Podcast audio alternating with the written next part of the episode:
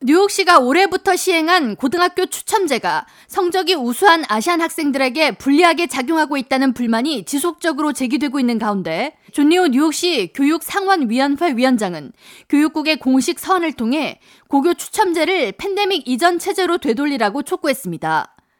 리오 위원장은 데이비드 뱅크스 뉴욕시 교육감에게 팬데믹 시기 출결 및 내신 성적 산출 어려움 등으로 도입한 뉴욕시 고등학교 추첨제로 인해 우수한 성적을 받고도 지망한 12개 학교에 모두 탈락하는 학생들이 발생하는 등 피해 학생과 학부모가 속출했다고 밝히며 교육국은 많은 뉴욕 시민들을 스트레스와 불만으로 가득 차게 한 고교 추첨제를 팬데믹 이전으로 복원하라고 촉구했습니다.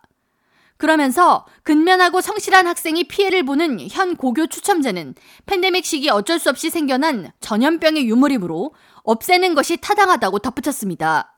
뉴욕시가 빌 드블라조 전 시장 때 도입해 올해부터 시행하게 된 고교 추첨제는 일부 과목에서 65점의 낮은 점수를 받더라도 모든 과목에서 90점대를 받은 지원자와 가장 높은 그룹 1에 배치되는 등 도입 전부터 우수한 성적을 받는 학생들에게 불리하게 작용하는 입시 체제라는 불만이 강하게 제기되었습니다.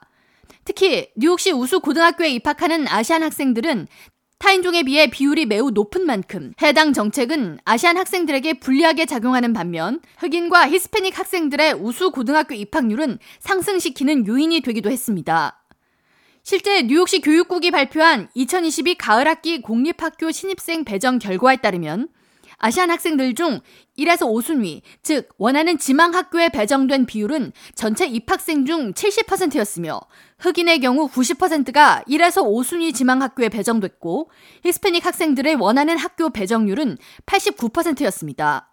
뉴욕시 고교 추첨제에 대한 아시안 학부모들의 불만이 이어지자 교육국은 뉴욕시 모든 학생들이 수준 높은 교육을 받을 수 있는 기회를 확대하기 위해 노력하고 있다는 다소 애매한 입장을 보이고 있으며 존리오 뉴욕주 상원의원의 서한에 대해서는 아직 아무런 입장을 내놓고 있지 않습니다.